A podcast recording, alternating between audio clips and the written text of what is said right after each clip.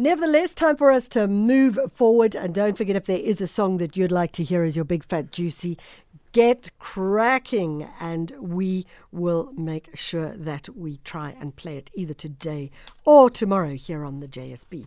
So if you've been in Gauteng and in the Highveld over the last couple of months, you might have noticed that there was hmm, not exactly the kind of uh, smell that makes you want to take a deep breath of fresh air.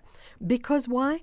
It's kind of that sulfuric smell of rotten eggs. It's not the first time people have complained about it, so we wanted to find out more and see what actually was going on. Professor Rebecca Garland is an associate professor in the Department of Geography, Geoinformatics, and Meteorology at the University of Pretoria. And uh, Prof, thank you so much for joining us.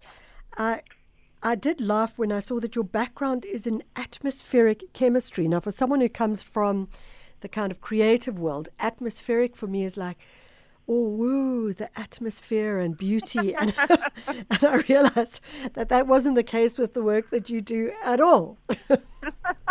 Good morning, Michelle. Yeah, no, when I think of the atmosphere, I think of the air that we breathe. yeah, exactly.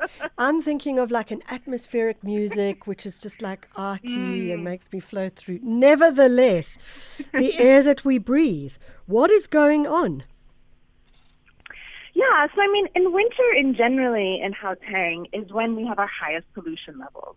Um, this isn't the smell necessarily; these are the other pollutants that can really have a large impact on our health but it does become more noticeable when we can smell it. Um, and generally, so the H2S, um, hydrogen sulfide, that's the source of the smell. And when you smell it, it's at concentrations that aren't going to affect your health, but of course, you know, you start to notice air pollution then um, as well. And so we have when we've noticed that when the winds come from the east or from the southeast, that we start to get the smell. Um, but I am wondering, as more and more people are complaining it, if there maybe aren't local sources even that are increasing as well. I think we do have quite a lot of questions still on this. So, what do you think is actually happening? So, I mean, I must admit, generally, when we've had this before, it's been transported in um, from larger sources, generally industrial sources.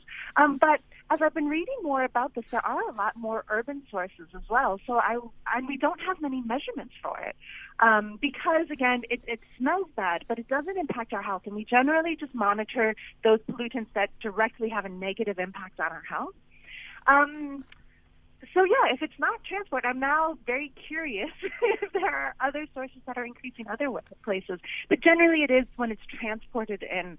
Um, and since the winds in the winter don't often come from that direction, you know, it only happens in episodes.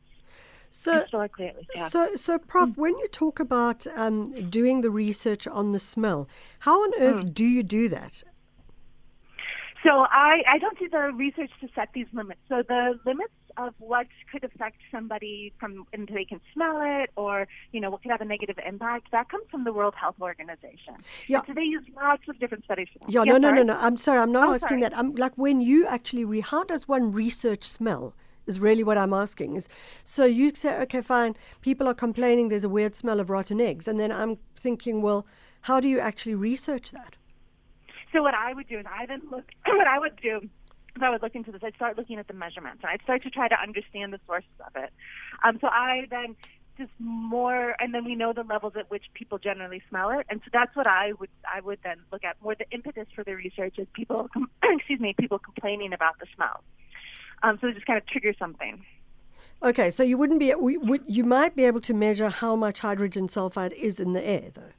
Yeah, there are there's a few measurement stations across Gauteng. So in South Africa, we have a whole bunch of um, monitoring stations on the online at SAAQIS, mm. S A A Q I S, and a few of those stations monitor H2S. And so anybody in the public can go on and click on that station and see the levels of the H2S or any of the pollutants at the time.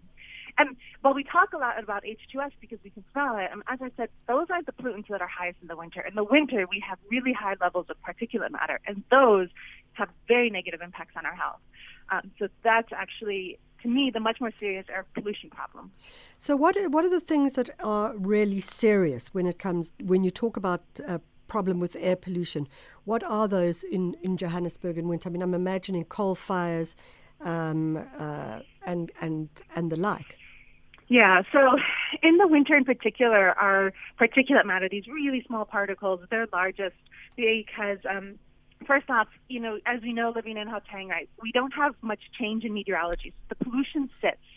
And so we emit something and then it just sits and it hangs there and it recirculates around our area for a long time until a cold front comes and like removes it.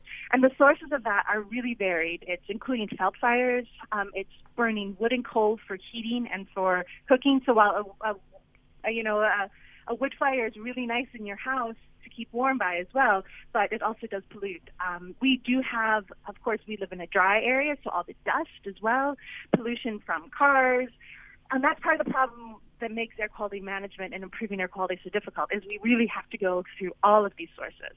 But a lot of it, other than like our dust and our, our veld fires, is burning of fossil fuels. Um, really does contribute a lot to our, our pollution. So we really do need to start moving away from fossil fuels. And I imagine that um, with the power out, as much as it has been over the last week, that must uh, increase uh, coal and wood fires and the like as well. Yeah. I would imagine so. I do now that this is happening quite often. I think as a research community, we really do need to look into that. But yeah, I would suspect people running generators, people using coal and wood, um, and the, and if the price of electricity goes up, of course, and people can't afford to use other to use electricity for certain applications, then that too as well. Um, so it's a very complex system, which makes it you know difficult to improve, but we have to yeah. because the pollution really is quite bad in the winter. Professor, in closing, if we look at um, uh, different Asian countries and India, they have mm. extremely high level in certain times of the year um, pollution, and a lot of uh, people then continue to wear masks. Would you suggest that in winter that might be a good idea here in Johannesburg and Gauteng? So a lot of the masks we have um, would not necessarily protect against such small particles. Things like coronavirus are much bigger, um, and so that they can get through. Um, our levels in generally aren't as high, but they are quite high in like low-income settlements that use solid fuels for cooking and for burning um, when they don't have another source of energy. So I don't, I haven't ever seen research that those masks are unfortunately very um, helpful against pollution. Um, more just the big dust mm. they are. Yeah. Okay. Professor Rebecca Garland is an associate professor in the Department of Geography, Geoinformatics, and Meteorology at the University of Pretoria. If you live in Gauteng, perhaps you can let us know what you've been smelling lately and uh, how you've been smelling it. Has it smelled like rotten eggs? Also, the pollution, as she described, with regards to generators, uh, wood fires, and the like. And perhaps that these masks that we're using for COVID or have been using for COVID may not be the ideal masks either, but something a little stronger sounds like it needs to be the case. It's 723.